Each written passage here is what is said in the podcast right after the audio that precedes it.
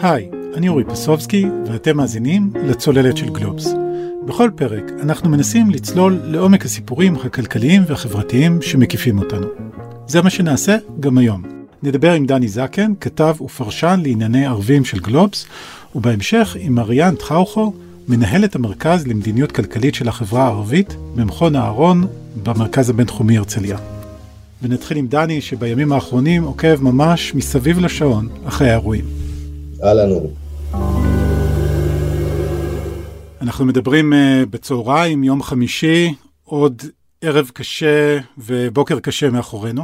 קשה במיוחד הפעם, כן. א', אה, בכל מה שקורה ברצועת עזה, אבדות בנפש אה, אזרחיות, נשים, ילדים, גם חייל צה"ל אחד, אבל גרוע לא פחות הסיפורים הפנימיים בתוך מדינת ישראל. העימות האזרחי הזה, ממש כמעט מלחמת אזרחים בין ישראלים, בין ישראלים יהודים לבין ישראלים ערבים, שמעורר מחדש, ושלא לומר מחזיר אותנו אחורה עשור שניים אפילו, ביחסים בין יהודים לערבים במדינה. ביממה האחרונה צריך להגיד אנחנו רואים ניסיונות להרגעה, מסרים uh, של התייצבות uh, משותפת נגד האלימות.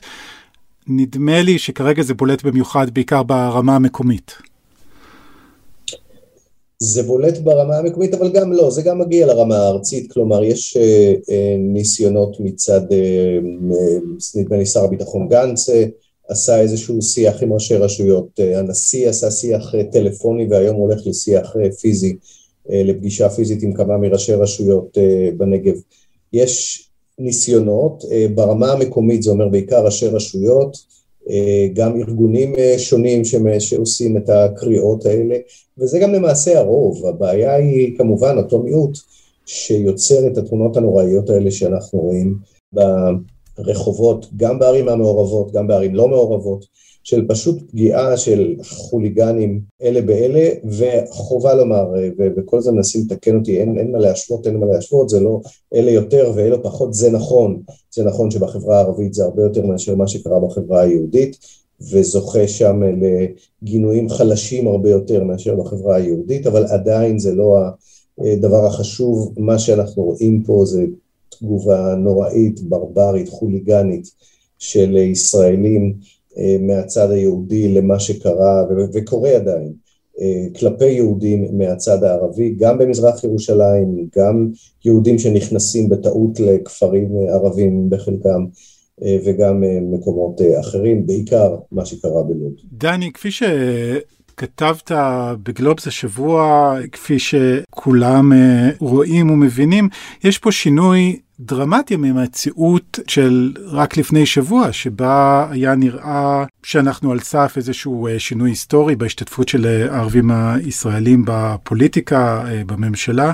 אולי זה עוד יקרה, אבל כרגע לפחות נראה שכמו שאתה אומר, חזרנו שנים אחורה. אני חושב שכגודל הציפיות שהיו, גודל הנפילה בשתי היממות האחרונות, והציפיות באמת היו גבוהות. הם בעצם כבר לאורך כמה שנים, יש שיפור מהותי במה שקורה בין הערבים הישראלים לבין המדינה, שיפור שבא במובן של הכרת המדינה בצרכים המיוחדים של האוכלוסייה הערבית, זו שהתבטאה בשיאה בתוכנית 922, אה, החלטת הממשלה, תוכנית החומש עם אה, תקצוב של כ-15 מיליארד שקלים, יותר מ-10 מיליארד מהם כבר יושמו בתוך החברה הערבית, ושינוי בגישת הממשלה, והיא לא פחות חשובה, כלפי האזרחים הערבים, בעיקר מול הרשויות. הדרג הפוליטי הלאומי של הערבים אה, פחות קיבל את זה, ואז עשה מנסור עבאס את השינוי הגדול. איימן עודה היה בכיוון גם כן, את שניהם אגב חשפנו בגלובס בראיונות עם שניהם על הכוונות כן לתמוך בממשלות, מה שלא היה בעבר, אה, וכן להצטרף, ומנסור עבאס לקח איזה עוד צעד אחד קדימה, התנתק מהמשותפת, קיבל ארבעה מנדטים מהחברה הערבית בישראל ונמצא במגעים מאוד מתקדמים אפילו לכניסה לקואליציה, בין אם בתמיכה בחוץ, בין אם לא, אבל להיות שותף בקואליציה של אה, מפלגות הציוניות, מה שהם מכנים, אה, בישראל, והוא לא בכה, לא ימין ולא שמאל, מה שעניין אותו זה רק הציבור הערבי האזרחי, כלומר הגישה האזרחית על פני הלאומית. זה ספג מכה אנושה בשתי הרמות האחרונות ולכן אנחנו מרגישים את האכזבה הכבדה הזו ואני לא יודע כמה ניתן יהיה לתקן את זה, אני מקווה שכן.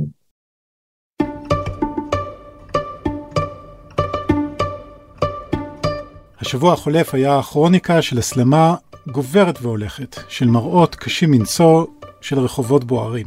אבל בשאר הפרק אנחנו רוצים להתנתק עד כמה שניתן מהכרוניקה הזאת, מחילופי ההאשמות, ולקחת צעד אחורה, כמה צעדים אחורה.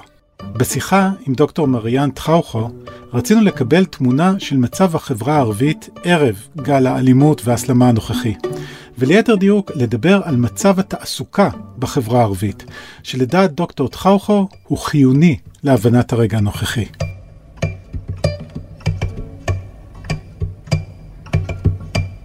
שלום, דוקטור אה, מריאן טחאוכו. שלום, שלום. תוכלי ככה ממש בקצרה אולי אה, להציג את עצמך? אני בעצם אה, מנהלת את המרכז למדיניות כלכלית של החברה הערבית במכון אהרון, במרכז הבינתחומי. בחודש שעבר את מציגה בכנס של מכון אהרון במרכז הבינתחומי הרצליה מצגת שמדברת על ירידה בתעסוקה בקרב גברים בחברה הערבית, שרק החריפה בקורונה, אבל התחילה עוד קודם, ומעבר לזה גם על אה, זינוק דרמטי בשיעור הגברים הצעירים הערבים שהם חסרי מעש. כמו שאת ועמיתייך הגדרתם את זה שם, ואלה דברים אני חושב שאת מדברת עליהם במחקרים, בראיונות, במאמר שפרסמת בגלובס כבר uh, תקופה די ממושכת.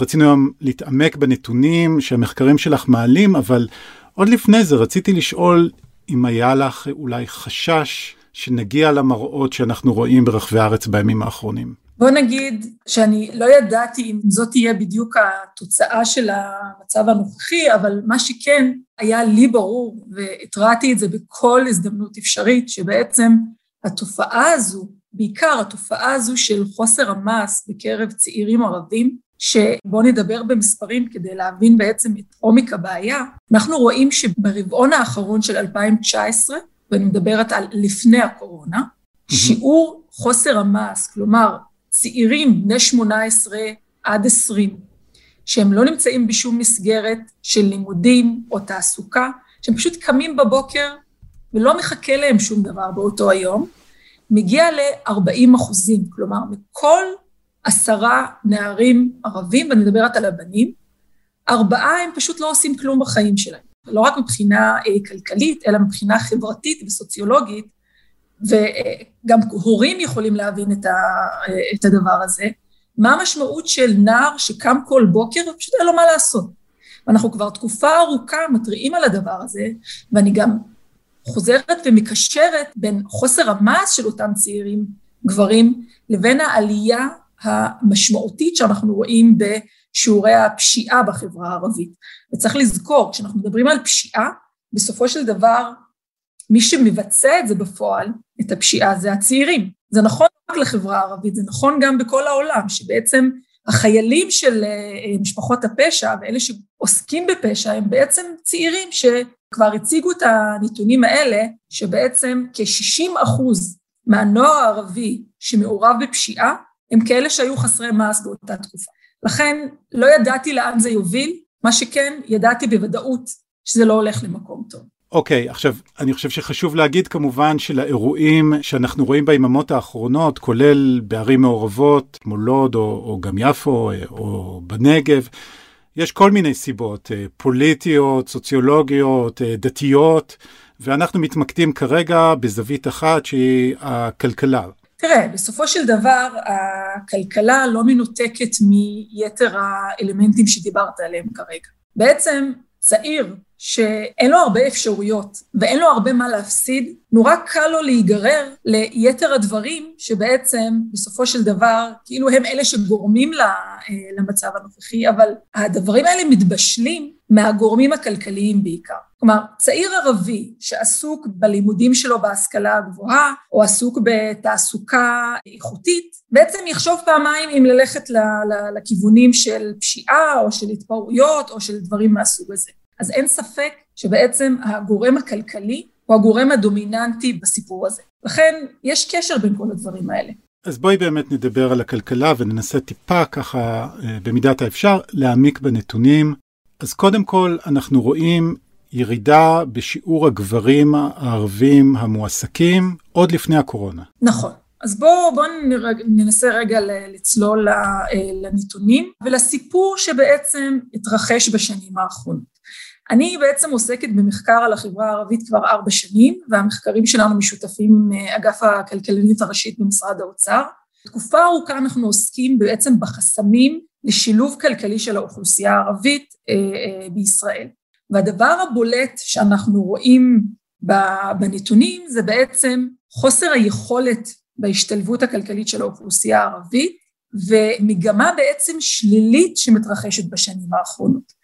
אז אם מסתכלים על הקורונה, ראינו ששיעורי התעסוקה של הגברים הערבים בתקופת הקורונה הם, הם בעצם האוכלוסייה שנפגעה הכי הרבה. אבל לפי דוקטור מריאן תחאוכו, הסיפור מתחיל מוקדם יותר.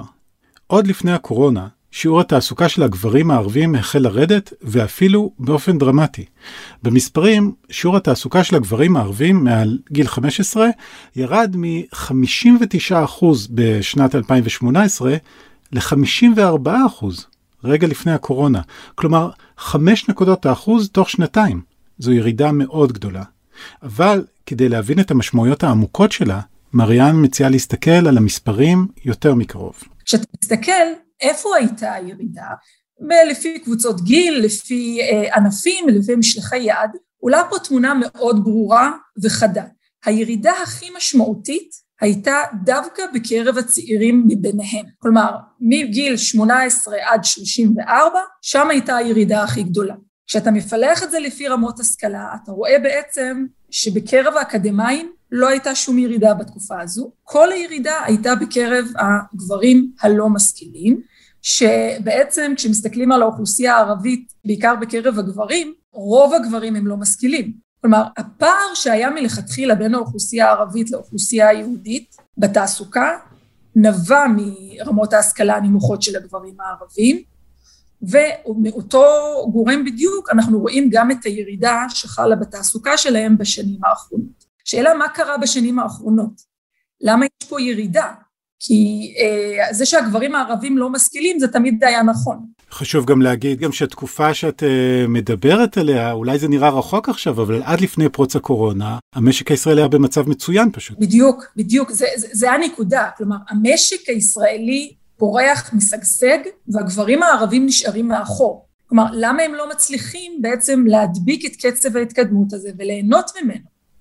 הסיבה היא שעולם העבודה היום הוא, הוא משתנה, הוא מתקדם, יש תהליך של אוטומציה, יש תהליך של דיג, דיגיטציה, והביקוש לעובדים עם אה, רמת הון אנושי גבוהה הולך וגדל, לעומת זאת הביקוש לעובדים עם מיומנויות וכישורים נמוכים הולך וקטן בשוק העבודה, ואנחנו לא רואים איזושהי עלייה או איזושהי מגמה חיובית מבחינת רמות ההשכלה של הגברים הערבים. עולם העבודה מתקדם, הערבים, הגברים הערבים עומדים במקום מבחינת הכישורים והמיומנויות שלהם, וזה בעצם יוצר את הפער בין הביקוש להיצע, ואז הם פשוט נפלטים משוק העבודה. ומי שהכי נפגע זה, זה הצעירים. ומה שמחזק את הטענה הזו היא בדיוק את מה שאמרתי, הנקודה שציינתי לפני כן, שאנחנו לא רואים שהאקדמאים נפגעים. כלומר, מי שרוכש השכלה ומי שיש לו את הכישורים והמיומנויות הנדרשות, הוא מסתדר. ומי שנופל ונשאר מאחור זה בעצם הגברים שרמות המיומנויות שלהם, שלהם נמוכות ולא מתאימות לביקושים אה, שהולכים ומשתנים בשוק העבודה בישראל. וכמובן, כל מה שאמרתי עכשיו, השינויים של שוק העבודה והעלייה בביקוש לאנשים משכילים ומיומנים, זה משהו שהוא הקצין או הואץ בתקופה של הקורונה. בואו נחשוב כמה מתוך האנשים בקורונה עברו לעבודה מרחוק. אנחנו הולכים ומסתכלים על היכולת של האוכלוסייה הערבית לעשות את זה. כמה מבין המועסקים באוכלוסייה הערבית באמת יכלו לעבוד מהבית בתקופת הקורונה. לעבוד מהבית זה אומר, דבר ראשון, אוריינות דיגיטלית. שקודם כל יש לך תשתיות דיגיטליות, ודבר שני שיש לך יכולת בעצם לעבוד מהבית. וכשאתה רואה ש-80% מהאוכלוסייה הערבית, ש... לה את היכולות המינימליות הנדרשות ברמה של לפתוח מייל, להפעיל זום, להוריד זום, מעל 80% מהאוכלוסייה הערבית לא יודעת לעשות את זה.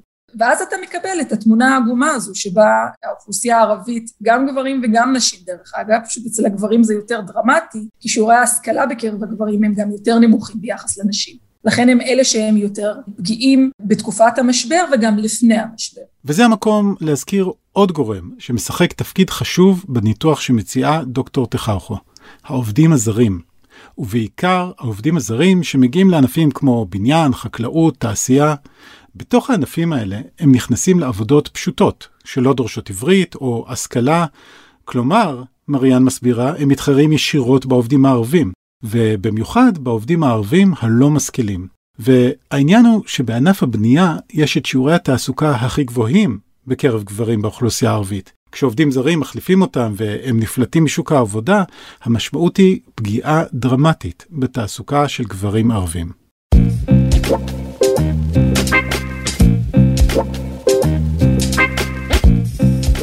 ואחת התוצאות, כמו שאמרת בפתח הדברים, זה, זה באמת אה, אוכלוסייה שאת מגדירה כחסרת מעש. אז על מה אנחנו מדברים בעצם? האוכלוסייה שאנחנו מדברים עליה, התופעה הזו של חוסר המעש, מה שנקרא ניט באנגלית, זו תופעה כלל עולמית, שמדברים עליה גם ב-OECD, למשל בקרב אוכלוסיות חלשות. זו תופעה של בעצם צעירים שמסיימים י"ב ולא מצליחים להשתלב לא בהשכלה הגבוהה ולא בשוק העבודה. כשמדובר באוכלוסייה הערבית, זה נכון גם לנשים וגם לגברים. דרך אגב, שיעור חוסר המעש בקרב הבנות הצעירות הערביות הוא יותר גבוה מזה של הבנים. אבל מה ההבדל המהותי פה? שבקרב הבנות זה לא מתורגם לפשיעה ולפעילות לא נורמטיבית. אנחנו מדברים בעיקר על הבנים, כי יש לזה השלכות מיידיות, שיש להן השפעות דרמטיות על היכולת להשתלב אה, אה, בכלכלה ובחברה בכלל. דרך אגב, חשוב לי גם להדגיש, העלייה הזו בחוסר מס היא נכונה גם בקרב נניח צעירים שסיימו עם זכאות לבגרות בי"ב. כלומר, היא מאפיינת פלח מאוד גדול מהצעירים, שבעצם מסיימים י"ב, ואפילו בחצי מהם גם הם זכאים לבגרות, אבל הם לא מצליחים להשתלב לא בהשכלה, לא בהכשרות ולא בתעסוקה. אז אם אתה צעיר בן 18 שלא הולך ללמוד ולא הולך לעבוד, זה מצב באמת, ויש לך אנרגיות, אתה רוצה להתחיל לחיות בעולם, זה מצב לא טוב להיות בו. זה מצב לא טוב להיות בו, וזה מצב מסוכן מבחינה חברתית, כלכלית, מבחינת ה, גם הקהילה, גם האוכלוסייה הערבית וגם למדינה. אני לא חושבת שיש מישהו שלא מבין את החומרה ואת ההשלכות שיכולות להיות לדבר הזה. ודרך אגב, המחקר שאנחנו עשינו השנה כדי לבדוק ספציפית את העניין הזה של חוסר המעש, זה מחקר שהוזמן ממשרד ראש הממשלה. ברגע שראו את העלייה ברמות הפשיעה באוכלוסייה הערבית והמעורבות של הצעירים, הם הבינו שקורה כאן משהו, והם ביקשו את המחקר הזה. אז זה לא מפתיע, כלומר, אני חוזרת לנקודה שהתחלת ממנה. אני לא מופתעת ממה שקורה, כן. בואו ננסה לראות איך החיים נראים בעיני נער ערבי שסיים י"ב ולא מצליח להשתלב. אין לו את היכולת להשתלב בהשכלה הגבוהה, הוא לא מצליח להשתלב בתעסוקה. בחברה הערבית צריך לזכור גם, יש את, את הבעיה של נניח של הקרקעות. בחברה הערבית מקובל שאתה קודם צריך לבנות בית לפני שאתה מתחתן, ואין קרקעות לבנייה. אני מכירה הרבה נערים הרבה גברים בחברה הערבית שאומרים, אני כבר בן 35 ואני לא יכול להתחתן כי עוד אין לי בית, אין לי איפה לגור. כלומר, התחושה היא שאתה קם כל בוקר ואתה לא רואה שום דבר, שום תקווה, שום אופק, חוסר יכולת להשתלב בחיים ובכלכלה, ובעיקר אם זו הייתה בעיה כלל ארצית, אם זאת הייתה בעיה של כולם, היית אומר, טוב, כולם כמוני, אין מה לעשות, זה, זה הדור. אבל זה לא המצב. אתה רואה את השכנים שלך, היהודים, שאתה רואה איפה הם נמצאים ואיפה אתה נמצא, וזה יוצר את תחושת התסכול של אף אחד לא רואה אותי, אף אחד לא מעניין בכלל מה עובר עליי ואיך החיים שלי נראים, ותתן לאנשים האלה גפרור הכי קטן, אתה מבעיר את השטח. אני לא חושבת שמי שמעורה במה שקורה בחברה הערבית, שמישהו בכלל מופתע ממה שקורה בימים האחרונים.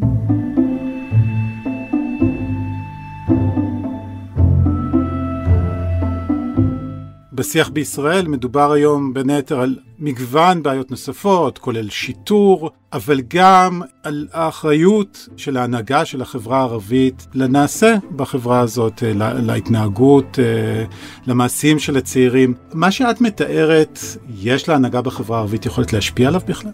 תראה, אני, אני, אני מנסה להיות מאוד זהירה בתשובה על השאלה הזו, אבל אני יכולה להגיד לך ככלכלנית, כחוקרת בתחום הכלכלה, שבסופו של דבר, כמו שאמרתי מלכתחילה, המניע למצב הזה הוא, הוא לא הפוליטיקה. המניע למצב הזה זה העניין הזה של הצעירים האלה אין תעסוקה ואין מה להפסיד. כלומר, מי שיש לו מה להפסיד, זה שהפוליטיקאים יבואו וינסו אה, אה, לגרום להם ללכת לכל מיני כיוונים, הם, אם יש להם מה להפסיד והם עסוקים בדברים אחרים, הם לא יעשו את זה. ברגע שהשטח מבעבע, אז נורא קל לך, אתה יודע, אתה נורא קל לך לגרום להם ללכת לכיוונים האלה.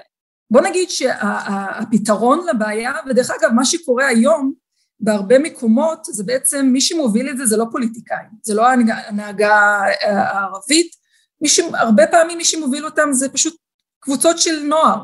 כלומר, הם, הם מתארגנים בכוחות עצמם ו, ו, ועושים את מה שהם עושים, זה, זה לאו דווקא הנהגה הערבית שאי אפשר להאשים אותם, יש לי מספיק מה להגיד על ההנהגה הערבית ועל על, על, על, על, על התפקוד שלהם לאורך שנים, אבל אני חושבת שבמה שקורה היום הם לא הכתובת. דני, אני רוצה לרגע לחזור אליך בנקודה הזאת. איפה אתה רואה את התפקיד של ההנהגה הערבית באירועים האחרונים? קודם כל, היא פישלה, פישלה בענק. ההנהגה הערבית אה, ברובה המכריע, ממש ברובה המכריע, ובעיקר מדובר בחברי הכנסת של המשותפת, עשו בדיוק ההפך ממה שצריך, במקום אה, להרגיע את הרוחות, הם ליבו את האווירה בוודאי ביממה הראשונה של האירועים, גם מה שקדם לה באירועים בשייח' ג'ראח ובמקומות אה, אחרים, קראו לצאת להפגנות, אמרו נגן עליכם הצעירים האמיצים והגיבורים ואלה הדברים של איימן עודה אחרי מעשי לינץ' שנעשו כלפי אה, יהודים.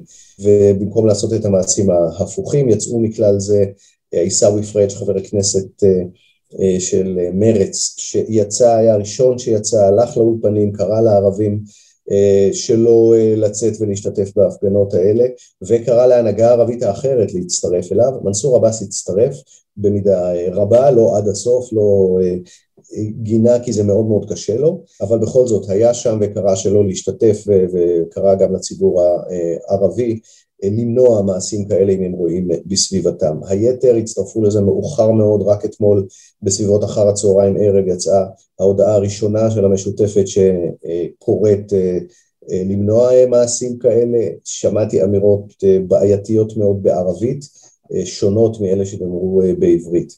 איפה המקום שלהם אה, עכשיו? שינוי של 180 מעלות, אני חושב, בוודאי מצידה של ההנהגה של המשותפת.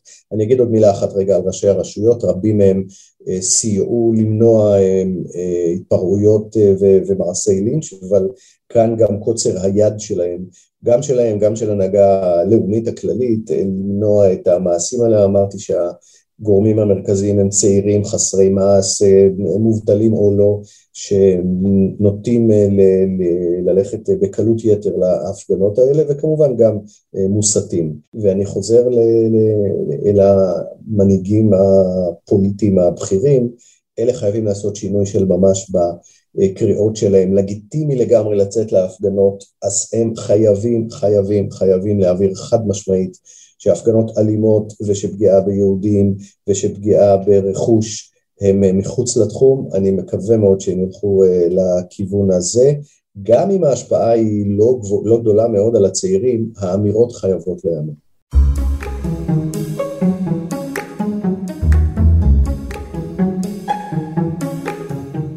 מריאן תחרחו לא רק ממפה את בעיות העומק בתחום התעסוקה בקרב הערבים בישראל, אלא גם עוסקת בפתרונות. היא נטלה למשל חלק בדיוני הוועדה לקידום תחום התעסוקה לקראת שנת 2030, והוועדה הזאת קבעה חד משמעית, היא אומרת, שדרושה השקעה במה שנקרא ההון האנושי בחברה הערבית. דרך אגב, זה לא רק שיעורי תעסוקה, צריך לזכור גם אלה שמועסקים, הם לא מועסקים באותם משלחי יד וענפים, והשכר שלהם לא זהה. הפער בין, בין ערבים ליהודים בשכר של אלה שמועסקים גם הוא לא מצטמצם לאורך שנים. אז הוועדה זיהתה את הדבר הזה והיא כן דיברה על הצורך בהכשרות ובהשקעה בהון האנושי כדי לאפשר בעצם לאוכלוסייה הערבית להשתלב בצורה טובה יותר בתעסוקה, גם מבחינת שיעורי תעסוקה וגם מבחינת uh, האיכות והשכר. אני רק אעיר שאת יודעת, הון אנושי זה מין מונח כזה של כלכלנים. אני יכולה להסביר לך את זה במילים יותר פשוטות. זהו, מה זה אומר להשקיע בהון האנושי? אז בוא נתאר את מה שקורה מבחינת ההון האנושי בחברה הערבית. הון אנושי זה מה רמת ההשכלה שלך, זה לא, לא מספיק להיות אקדמאי, גם נניח תלוי מה למדת, באיזה תחום, יש הבדל בין ללמוד הנדסה ורפואה לבין ללמוד, בלי לזלזל בשום תחום, תחומים שבהם השכר הוא, הוא, הוא יותר נמוך. לא רק השכלה גבוהה, יש גם את ההנדסאים ואת אלה שלומדים במה"ט, כלומר העל תיכוני הלא אקדמי, ולא רק זה, זה הרבה יותר עמוק מזה. בנוסף לזה צריך לזכור שצריך גם כישורי חיים, צריך, במדינת ישראל אתה צריך לדעת לדבר עברית כדי להשתלב ולהצליח. כן. באקדמיה ובתעסוקה ובחברה הערבית, חוץ מבערים המעורבות ששם יש אינטראקציה עם האוכלוסייה היהודית, מרבית האוכלוסייה הערבית כמעט 90 אחוז מהאוכלוסייה הערבית, גרים וגדלים ביישובים ערבים, במערכת חינוך ערבית שהיא מופרדת מהחינוך העברי, לומדים הכל בערבית, חוץ מכמה שעות בעברית, שגם זה לא נעשה כמו שצריך, כך שבסופו של אה, תהליך, כשהם מסיימים י"ב, רוב הצעירים הערבים לא יודעים לדבר עברית, כלומר הם לא יכולים להגיד משפט אחד תקין בעברית, והם אמורים עם המצב הזה ללכת, להגיע לאקדמיה, להשתלב באקדמיה, זה כמו לבקש מהצעירים היהודים כשהם מסיימים י"ב, פתאום לעבור לארצות הברית ולהתחיל ללמוד באקדמיה אה, בארצות הברית באנגלית. והמצב של הערבים עם העברית הוא אפילו יותר גרוע מהמצב של היהודים עם האנגלית. אז הון אנושי זה מה אתה יודע, מה היכולות שלך, רמת השכלה, מיומנויות, אוריינות דיגיטלית שדיברתי עליה, אוריינות הדיגיטלית או היכולות הדיגיטליות, היכולת שלך לשלוח מייל, זה רלוונטי גם לצעירים וגם שם הפערים הם אה, אה, מאוד גדולים. ויש פה עוד אלמנט שחשוב לדבר עליו כשמדברים על צעירים. הנוער היהודי, הלא חרדי בעיקר, יש לו את הצבא. כלומר, ואני, ואני מכירה מהחברים שלי בחברה היהודית, שיש להם נערים כבר בתיכון, מה השלבים שהם עוברים וההכנה שהם עוברים, לפחות מנטלית, לקראת הצבא. כלומר, כבר בתיכון הם מתחילים לחשוב לאיזה יחידה אני רוצה ללכת בצבא, וכבר מתחיל לחשוב מה אני צריך לעשות היום כדי להצליח להתקבל ליחידה הזו. לחברה הערבית אין שום מסגרות כאלה. אז אם לתמצת את מה שאת אומרת, אז בעצם יש מקום להשקעה גם במערכת החינוך עד סיום התיכון בוא נגיד, אבל גם אחריה באיזה מסגרת אה, ש, שתגשר בין סיום הלימודים לעולם העבודה. נכון. לגמרי. צריך לזכור, יש לנו אוכלוסייה שכבר סיימה את התיכון.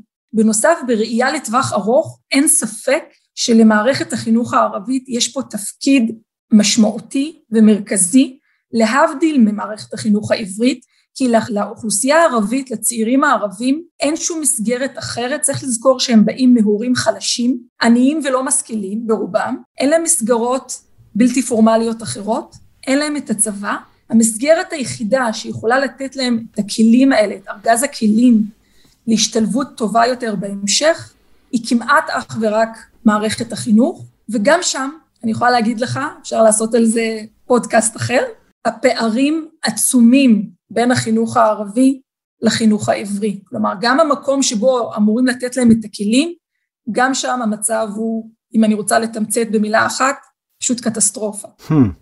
טוב, תשמעי, אנחנו מגיעים ככה לקראת uh, סוף הפרק. הייתי מאוד שמח לסיים, את יודעת, בטון אופטימי, ו- וכמובן, את גם מציגה איזושהי תוכנית פעולה ומה אפשר כן לעשות. אני יודע שאנחנו נמצאים עדיין בתוך האירועים, אז קצת קשה לקבל פרספקטיבה, אבל נדמה לי ש- שאחרי שבר כמו שאנחנו רואים וחווים בימים האחרונים, כל הדברים שאת מדברת עליהם, זה נראה איכשהו אולי משימה אפילו יותר קשה מבעבר. אז אני, אני כמוך מאמינה שלא צריך לסיים בנימה פסימית.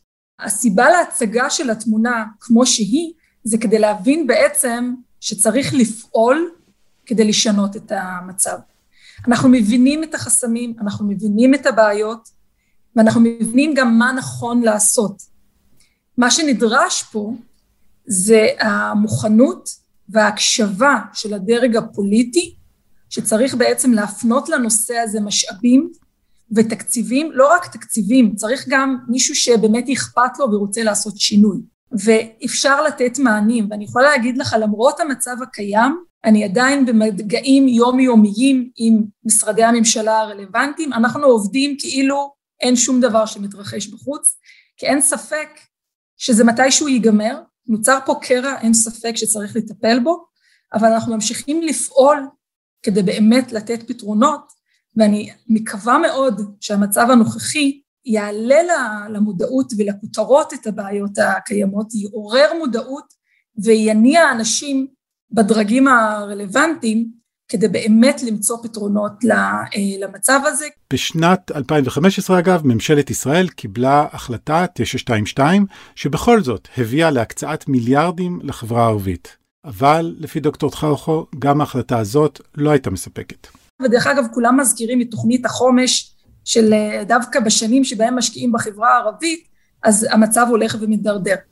תוכנית החומש היא טיפה בים. 70 שנה של קיפוח, של חוסר השקעה וחוסר טיפול בבעיות הקיימות, אי אפשר לפתור בשלוש וחצי מיליארד שהקצו בשנים האחרונות כדי לפתור את כל הבעיות. זה פשוט לא מספיק, צריך משהו הרבה מעבר לזה כדי באמת אה, אה, למצוא פתרונות ולהביא את החיים במדינה הזו אה, לחיים הרבה יותר נורמטיביים וטובים לכל האוכלוסיות. כשיהיה טוב לאוכלוסייה הערבית, יהיה טוב לכולם. דוקטור מריאן תחאוחה, תודה רבה. תודה לך על ההזדמנות.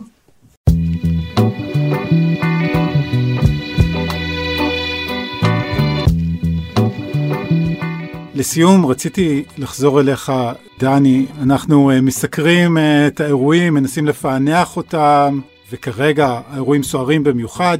ננסה בכל זאת ככה לקחת צעד אחורה, אם אתה מוכן לנסות לתת הערכה כלשהי, שלאן הולכים מכאן? ברמת השטח החשש הגדול הוא שזה לא הולך להסתיים. אה, גם כתגובות נגד לתגובות נגד, הרי החוליגנים היהודים הגיעו כתגובת נגד למה שקרה לילה קודם לכן, בעיקר בלוד, אבל גם במקומות אחרים.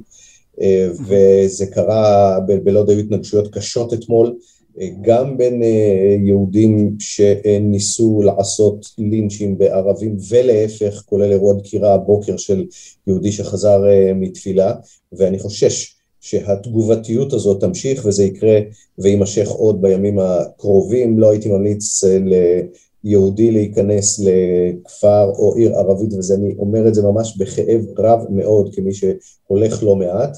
אה, לא מדובר כמובן על כל הכפרים, בהרבה מאוד מקומות כן זה כן בטוח, לא הייתי לוקח את הסיכון, לא הייתי הולך לסייר כיהודי בשכונות ערביות וגם כמובן להפך בחלק מהמקומות, בלוד, ביפו, אה, בעכו, במקומות כאלה אה, שבהם היו ההתרחשויות וזה הטווח הקצר.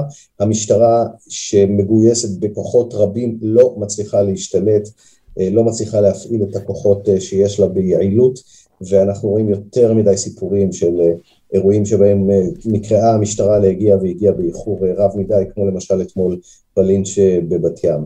בטווח הארוך יותר יידרש הליך של שיקום.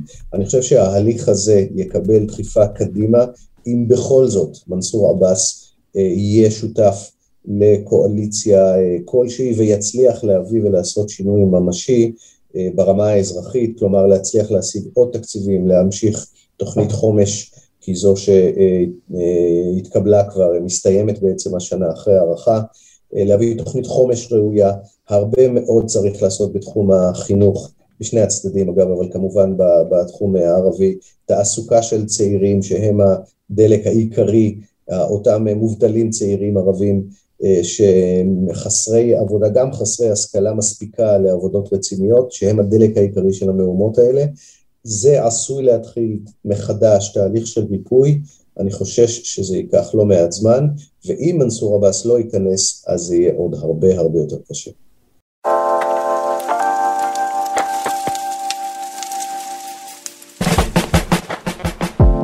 עד כאן עוד פרק של הצוללת. כדי לקבל עדכונים על פרקים חדשים, אתם מוזמנים לעקוב אחרינו באתר גלובס, ספוטיפיי או איפה שאתם שומעים פודקאסטים. אנחנו ממשיכים כמובן לעדכן על האירועים ולנסות להבין אותם יותר לעומק באתר גלובס.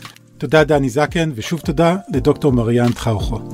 את הפרק ערך והפיק רון טוביה, תודה להילה וייסברג מצוות הצוללת, אני אורי פסובסקי, להתראות.